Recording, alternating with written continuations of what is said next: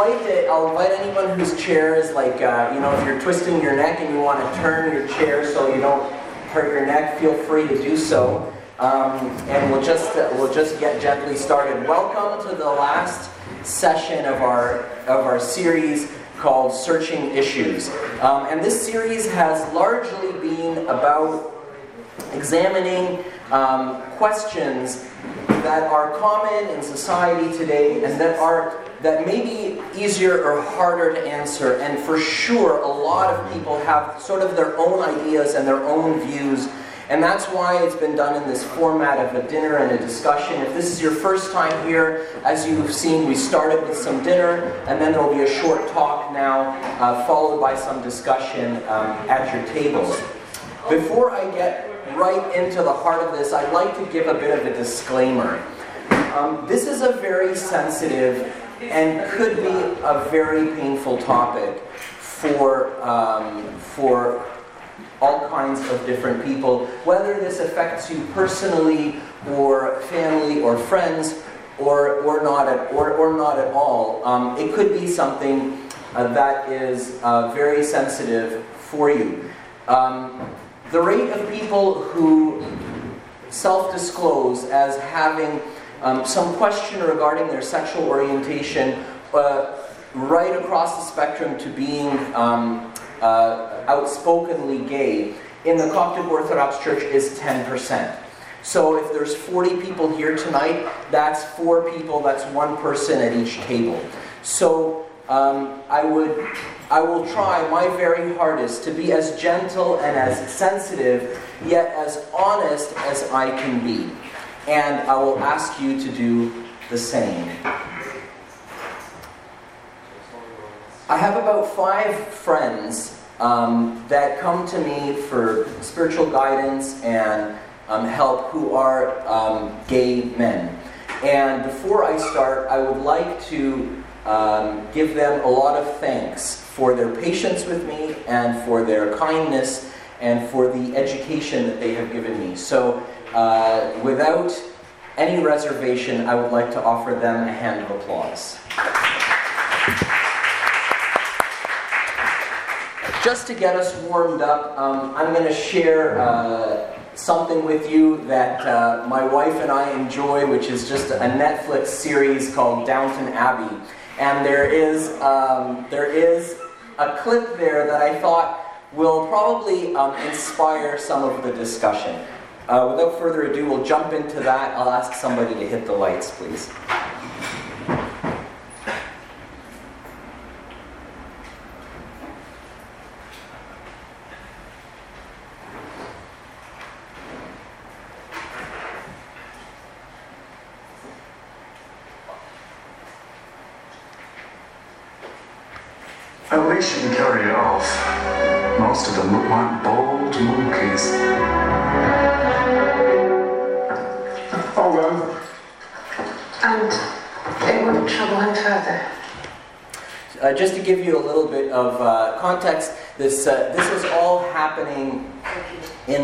The, turn of the century, sort of 19, maybe uh, late, late 19 teens, early 1920s.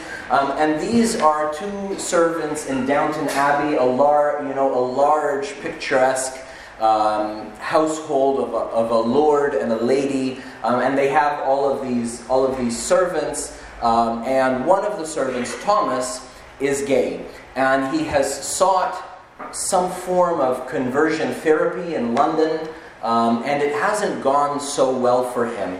Uh, and so they're going to see the local doctor in the town. And this is another servant lady who is his friend. You have to understand that servants in this time were not, it wasn't like um, a bad thing to be a servant. It was what middle class people did, uh, or a lot of them, anyways. Um, and so, uh, so he's just seen the doctor, uh, and his friend, the his lady friend there, is, is, um, is speaking with the doctor.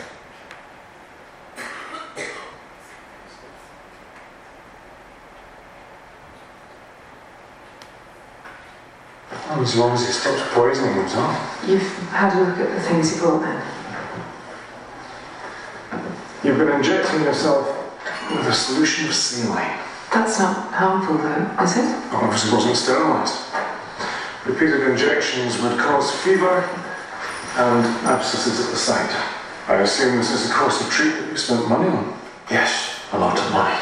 I went to London for what they call electrotherapy, and the pills and injections were supposed to continue the process. The purpose of which was?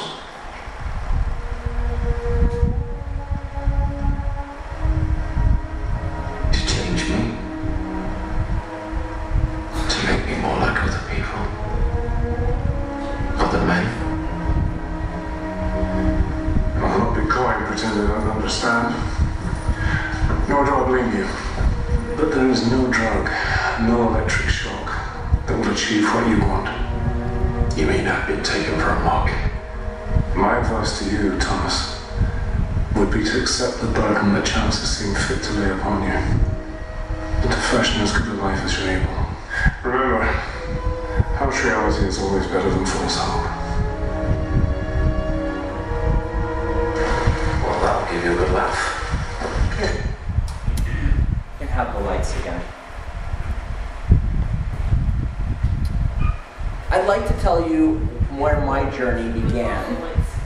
Uh, where my journey began uh, was somewhere at the very beginning of college. I was 17. I made all of these new friends, um, and they were great, and I really loved them, and they, you know, as far as I could tell, really liked me too. Um, and it was it was a lot of fun. I, I went to a small high school, so this was the first time in my life I got to choose my own friends. And I was like a little hippie, a little granola, and so I found people like me, maybe for different reasons, but we all kind of like you know. And then I, I lived in the suburbs, so I commuted on the commuter train, like the equivalent to the GO train. And so did a bunch of them, specifically one guy. And we totally hit it off. And one day he just came up to me and he told me, How can you be so Christian, so religious, and yet be so like kind and accepting and, and all this stuff? And I couldn't understand what he was talking about. And later on, he asked me the same question and how it was that I could be his friend. And for the life of me, I still couldn't understand what he was talking about until he came out to me that he was gay.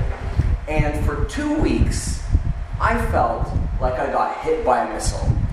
I felt so strange. I didn't know. I didn't know what I felt. I obviously liked this fellow, and I obviously wanted to continue being his friend. But I just had no idea what to do with myself. And that's when I realized that if there has been any change or rupture in our friendship, it actually has nothing to do with him. He hasn't changed. I have. I have acquired some new knowledge about sexual orientation and sexual, sexual choices that may have made me uncomfortable, I confess, at the time. But that was the beginning of my journey to realize that this is a journey about me and about what I want and what I want to change and how I'm going to deal with this. Because nothing actually injured our relationship that came from him. It was all about me. It took me a couple of weeks to, to read and think and reflect and get my head wrapped around this, and we continued to be excellent friends thereafter. The Bible is a story of God's love for all humanity. God loves all people, irrespective of their age, their ethnic background, their color, uh, their sexual orientation, height, weight, eye color, none of that matters. God's love is for all. Jesus came to save, not to condemn. Jesus clearly says multiple times, I did not come to condemn the world, but to save the world.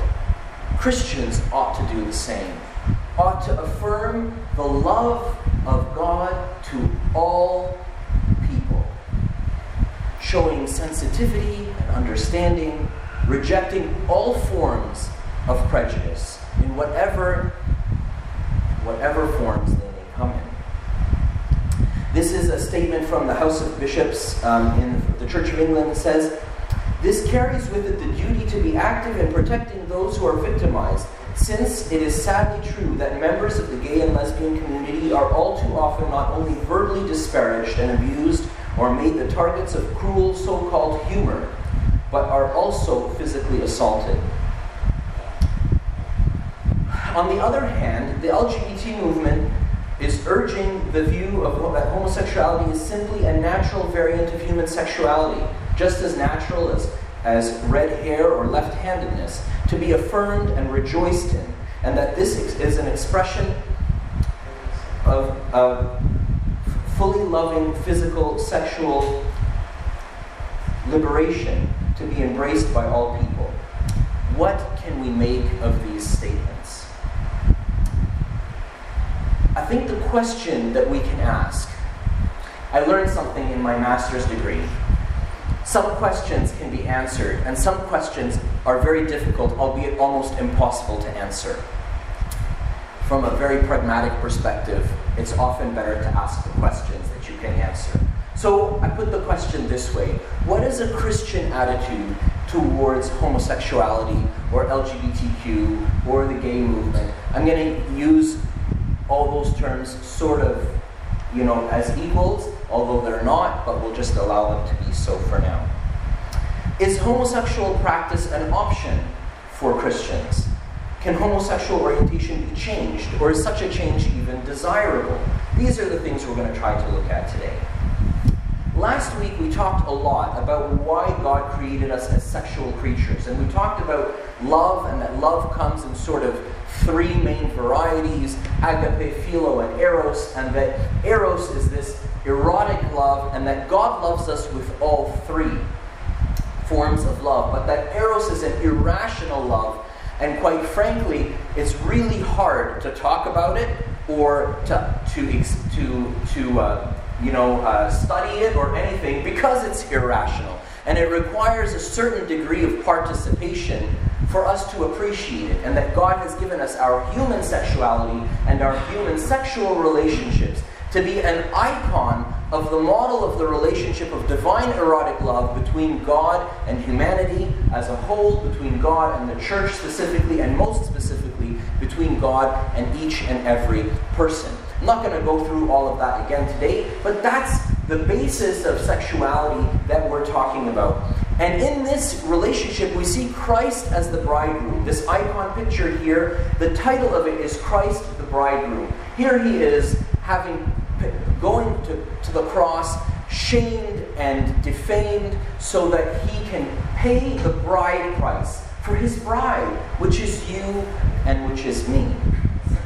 This is God's context for sexual intercourse. And when Jesus is asked about divorce in Matthew 19, he clearly says that when in the beginning, when God created them, he created them male and female. And the two shall become one flesh. And what God has joined together, let no man separate. And he's referencing Genesis 2:24. Clearly, Jesus refers not only to humanity, but specifically to the genders of male and. And that's the only reference that Jesus gives um, uh, like this. No reference is made to any same sex um, relationship, particularly in marriage. Hence, all sexual activity as we understand it, homosexual or heterosexual, outside of marriage, is ruled out. What does the Bible say? Okay, deep breath. If we're going to look at Scripture, I think we need to do it honestly, gently, kindly, and courageously, because the words of Scripture are very clear and very strong. And perhaps we may find ourselves wrestling with a gap between what we see said in Scripture and what our preconceived notions are like prior to being here in this talk, or what we've experienced in life, personally or through our friends or through what our own very personal orientation choices are. St. Paul is very clear. He says, Do not be deceived. Neither the sexually immoral, or idolaters, or adulterers, or men who have sex with men, or thieves, nor the greedy, drunkards, or slanderers, nor swindlers will inherit the kingdom of God. very simply and clearly put. Unfortunately, or fortunately, there is really very little wiggle room in these verses. And I can do like a lot more expository teaching about this, but in, in, in the effort to move on and to kind of give the, the breadth of the topic, and, and anyone who wants to speak with me on a one on one level, please come and do so. St. Paul continues though, and he says, And that is what some of you were. But you were washed, you were sanctified, you were justified in the name of the Lord Jesus Christ and by the Spirit of God. So he's, St. Paul is suggesting. How do I go back?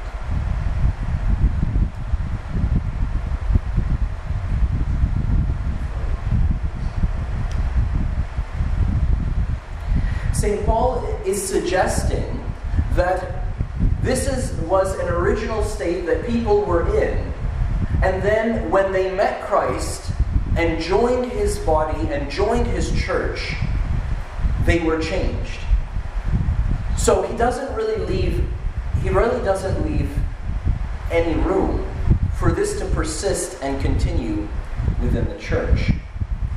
That said, this is not an opportunity to condemn or to judge anyone.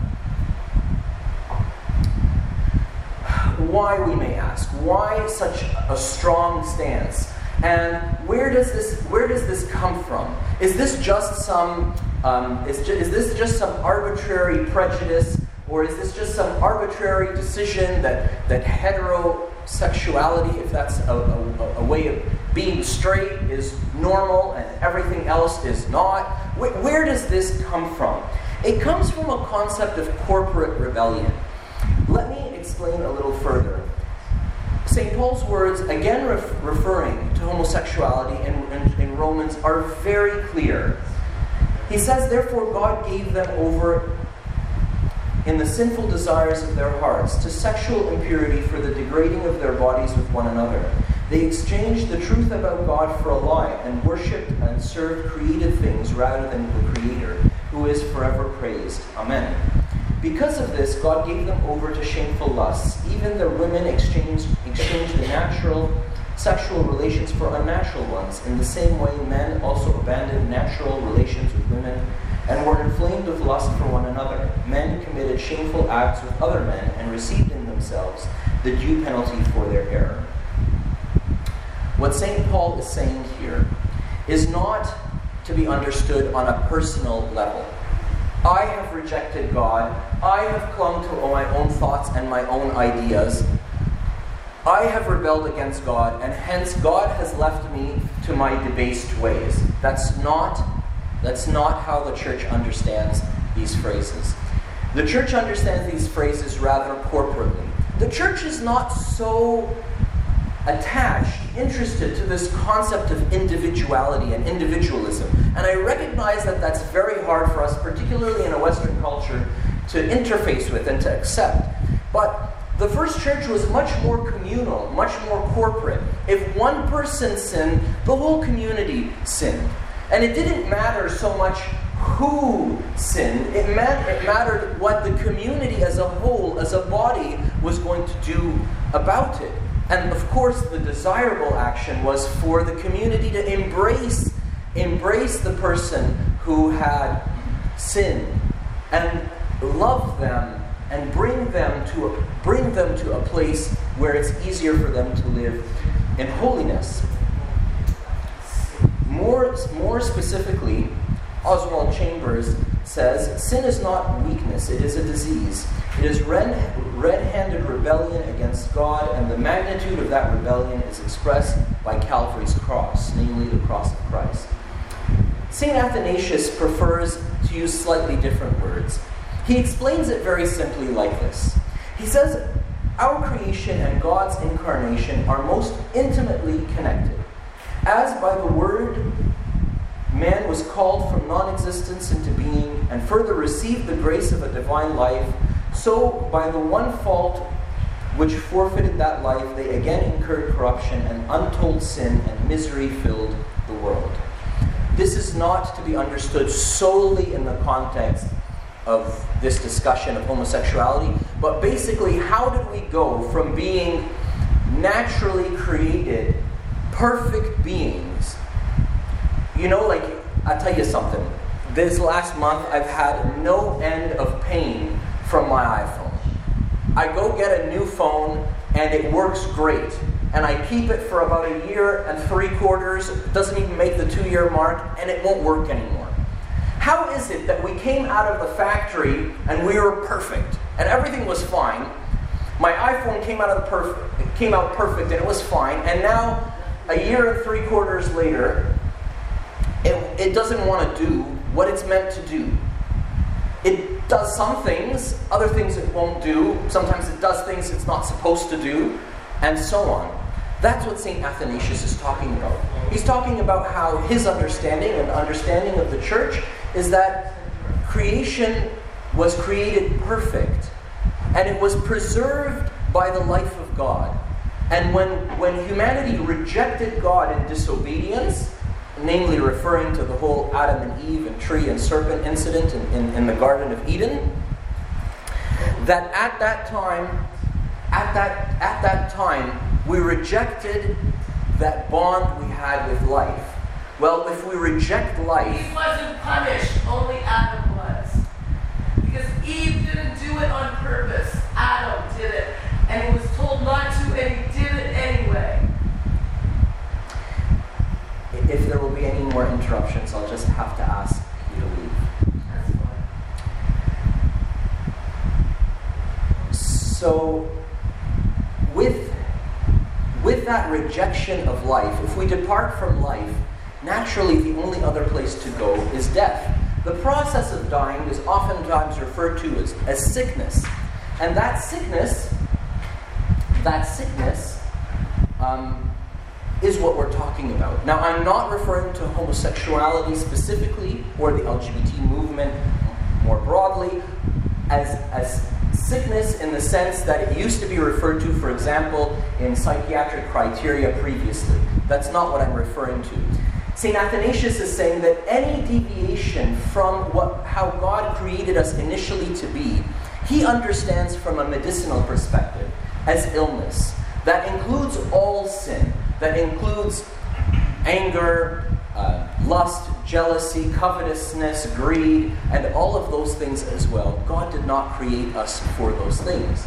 But in our rejection of God corporately, in our rejection of God corporately, we have found ourselves with no guide, with no, with no rule to, to measure up to.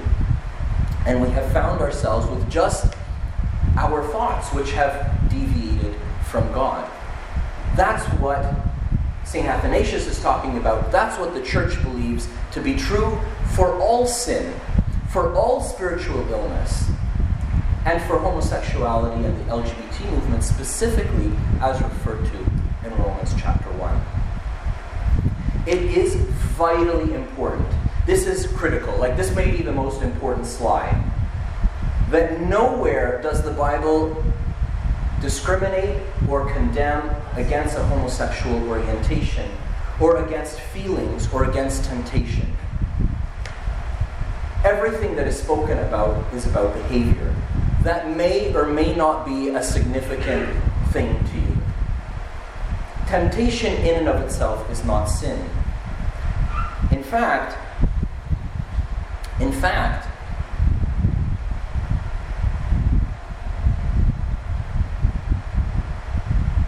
sorry, I don't really know how to go backwards.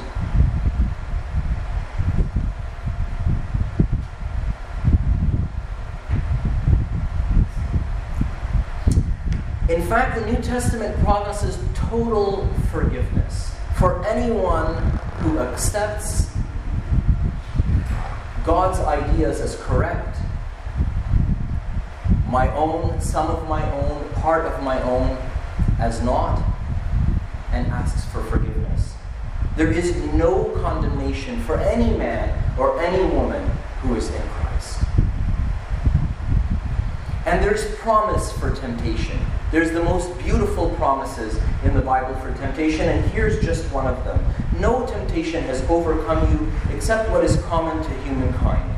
And God is faithful. He will not let you be tempted beyond what you can bear, but when you are tempted, He will also provide a way out so that you can endure it.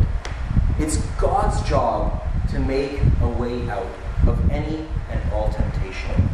Tony Campolo, a great American sociologist and pastor and author, says it is very important that all of us distinguish between a homosexual orientation and homosexual behavior. He goes on to say that any who believe that, that these homosexuals, those who are people um, who are, have same sex attraction, for the lack of a better term, and choose God's thoughts over their own and their own feelings, who remain celibate for the sake of Christ, are anything less than glorious victors in God's kingdoms, ought to be ashamed of themselves. And I thoroughly agree.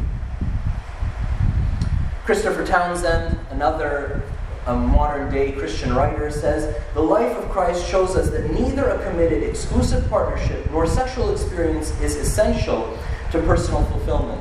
Jesus, who lived the only perfect human life, was single and celibate. The need not to be alone may be met through friendships without sexual intimacy.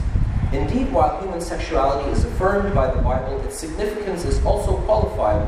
Our true humanity does not ultimately rest in our sexuality, but in fulfilling our capacity for personal communion with God. I think this is where the church's main stance is. And this is maybe a sub point, a subsidiary issue, but as I understand things, I think this is critical. What's critical is that in our over sexualized society, we have begun to consider nothing other than our sexuality, our expression of our sexuality, our sexual thoughts, as our identity. I am straight. I am gay. I don't believe that. Forgive me. I believe that I am human. I am a beloved child of God. And what I do in my private bedroom is just an activity, is just my behavior. Now, I know, and I've had this discussion with my friends, and all of them have told me that that may be easy for me to say because I don't feel that I'm the one who's going counterculture. So I'm not the one with the with the, the, the deep-rooted feelings inside of me that are against what culture, society, and so on has been saying. And in a, in a, in a, in a need to affirm those feelings, that my sexual orientation could be seen as my identity. I hear that. I hear that. It's complex. It, it's not. It's not. It's not something that um, that that can be answered in a 30-minute talk. This is rather a beginning for your discussions rather than an end to them. Well, then, how does sexu- homosexuality arise? Is it a choice? Is it nature? Is it nurture? Where does this come from? There are lots of theories. Some scientific theories are affirming that there is scientific basis for it. You know that the gay gene has been the holy grail for a long time, and many times um, scientists have felt they've, they've almost found it, and then other studies have disproven it. Is it nurture? Is it early childhood experiences between sort of the ages of 2 and 12? Largely related, but not exclusively, to the, the role of a same sex parent or same sex authority figures. Maybe, maybe not. We don't know. But from a very pragmatic perspective, the only answer I have to is it a choice? It, it, how then did homosexuality arise? The only answer I have for you is that it certainly didn't arise from a choice. Because you don't choose your genetics, you don't choose your parents, you don't choose your coaches, you don't choose your, your, your authority figures of the same gender in your early childhood. You don't choose any of that stuff. So, whether it's nature or whether it's nurture, in the overwhelming majority, for the overwhelming majority of people who identify as lesbian or gay or transgender, it's not a choice. I don't think at this point in 2017 we can continue to say that the majority of the LGBT community has chosen to be, quote unquote, that way. I don't think that's fair. And every single one of my friends who are gay who have come to me for guidance or spirituality or whatever, the first thing they've said, and this may or may not be what everyone else who's gay is saying that, there's obviously a bias of the people coming to speak to me, have said to me, Father John, this was not my choice. And for every single one of those men, my answer is, I agree. And we share tears.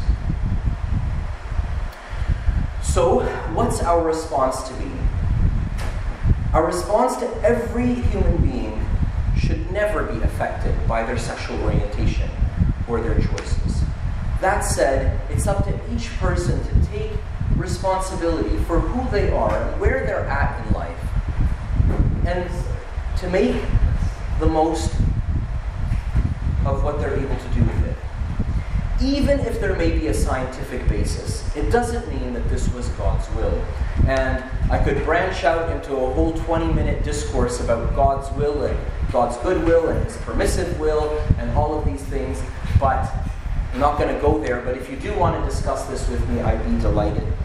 I'll give an example, and again, I'm not equating homosexuality to a, an illness, but um, oftentimes people say if it's genetic, it must be God's will. Well, if we understand things the way St. Athanasius did, we understand that we've kind of evolved into illness. We, didn't, we, weren't, we weren't created initially with illness. And again, I'm just reiterating and repeating this does not mean I think that homosexuality is an illness. It's just an analogy, a poor one at that, but it is, right? Do we tell people who have the BRCA1 gene, who have a 100% risk of breast cancer by complete adulthood, and have to have total mastectomies and later on have their gynecological organs removed in prevention of cancer. They're born with that gene. Do we tell them that that's a, their sin, their own personal sin? Or do, we, or do we say rather than the opposite, that God created us this way? He created the BRCA1 gene, and He wants people to have breast cancer and need prophylactic surgery, life altering surgery to save their lives.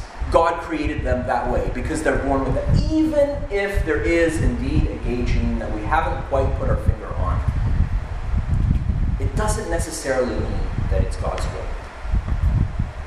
Can a same sex orientation be changed? I know the question itself even sounds, forgive me, to me, the question itself even sounds somewhat offensive. And forgive me if I've offended you people may be thinking, is this some kind of, uh, you know, disease? Or, or is this an affront to my identity or to my self-esteem? I'm going to take a very pragmatic approach. There's a, a, another document that was drafted to kind of give some principles, some guiding principles in the Anglican Church on dealing with this called St. Andrew's Day Statement. And it reads At the deepest ontological, the word ontological is this theological word that means in essence, in the essence of things. At the deepest essential level, there can be no such thing as a homosexual or a heterosexual. There are human beings, male and female, called to a redeemed humanity in Christ. This is my personal, practical advice. I never suggest for anyone gay or not, to seek to change themselves. That's not what Christianity is about. If it is, then physician, heal thyself. Then what need have you of God? If you're here to change yourself, if this is some self help community program, then you should help yourself. That's not what we're that's not what the church is. That's certainly not what this church is.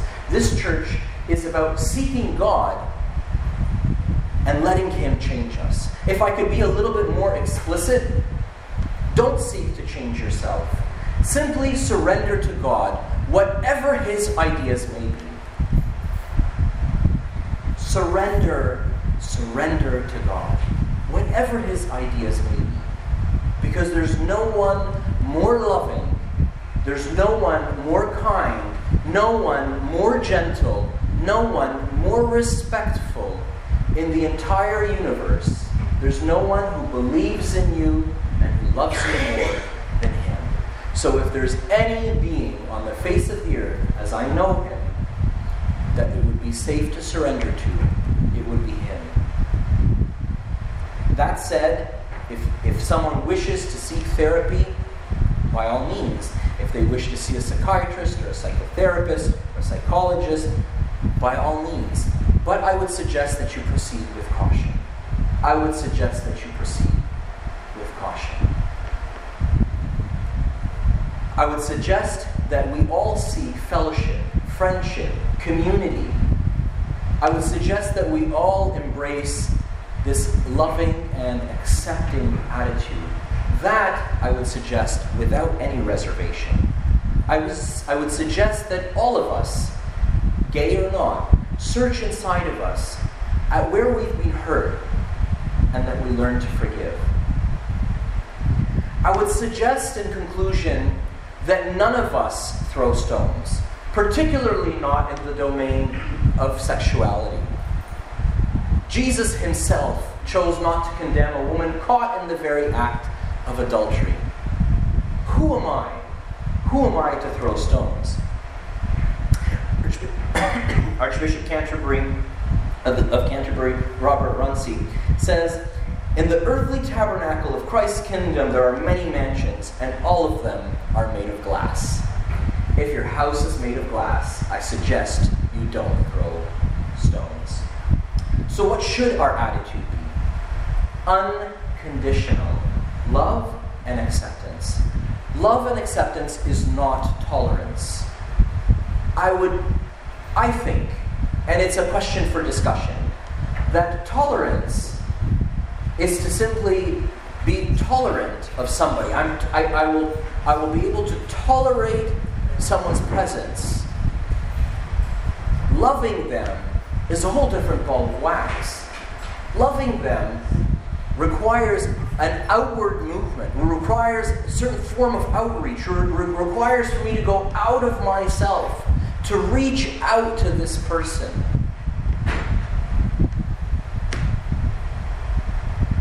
That doesn't mean that we don't recognize sin as sin and that we, that we condone sin. That's not what I'm saying. St. Peter encourages us to quietly trust yourself to Christ our Lord, and if anyone asks you why you believe as you do, be ready to tell him and do it in a gentle and respectful way. My suggestion is that we don't have to go about declaring sin and throwing stones or, or saying this or saying that. But if asked, I think the only honest thing to do is to answer gently, respectfully, and honestly. My opinion, my personal opinion, and take it with a grain of salt because it's just me. I would say speak the truth in love. Let Scripture do the speaking the truth part, and let the way that you relay that be the love part. This is a very unique combination in John chapter 1, describing the incarnation of Christ, St. John says about Jesus that he was full of grace and truth. The law came through Moses, but grace and truth came through Jesus Christ. What a high bar to try to live up to. To be as gracious and as loving as Jesus. To be able to say, Where are those accusers of yours? Neither do I condemn you yet in the same breath say, Go and sin no more. To speak graciously, but to speak truthfully. God help us to do that. What else can we do? We can repent. Because, as I started off by saying, if I do accept this as sin, it's not sin of the bad gay person out there. It's the sin of all of us. It's my sin my repentance will bring healing to every person, to every person in the room. Another quote says, "The story of the church's attitude to homosexuality, homosexuality, homosexually oriented people has too often been one of prejudice, ignorance, and oppression. All of us need to acknowledge that and to repent for any part we may have had in it. I first and foremost. John Stott, of recently departed, um, very well-known author, celibate single man, says at the heart of the homosexual condition, indeed of the whole human condition, is a deep loneliness. The natural human hunger for mutual love, a search for identity, and a, a longing for completeness. If homosexual people cannot find these things in the local church family, we have no business to go on using that expression. It is my firm opinion that if someone who is self professingly gay cannot feel loved and welcomed here in this parish, then I'm not sure whether we should be here at all. Love is the key, first and last. We are called to be like Him and to go out and love as He loved us first. If you want to read more and a more orthodox um, perspective, this is a great book, and I'll leave it up there for you. If you need help getting a copy of it, I- I'd be happy to share it with you. I'm sure I've left you with a lot to discuss. Enjoy your discussions.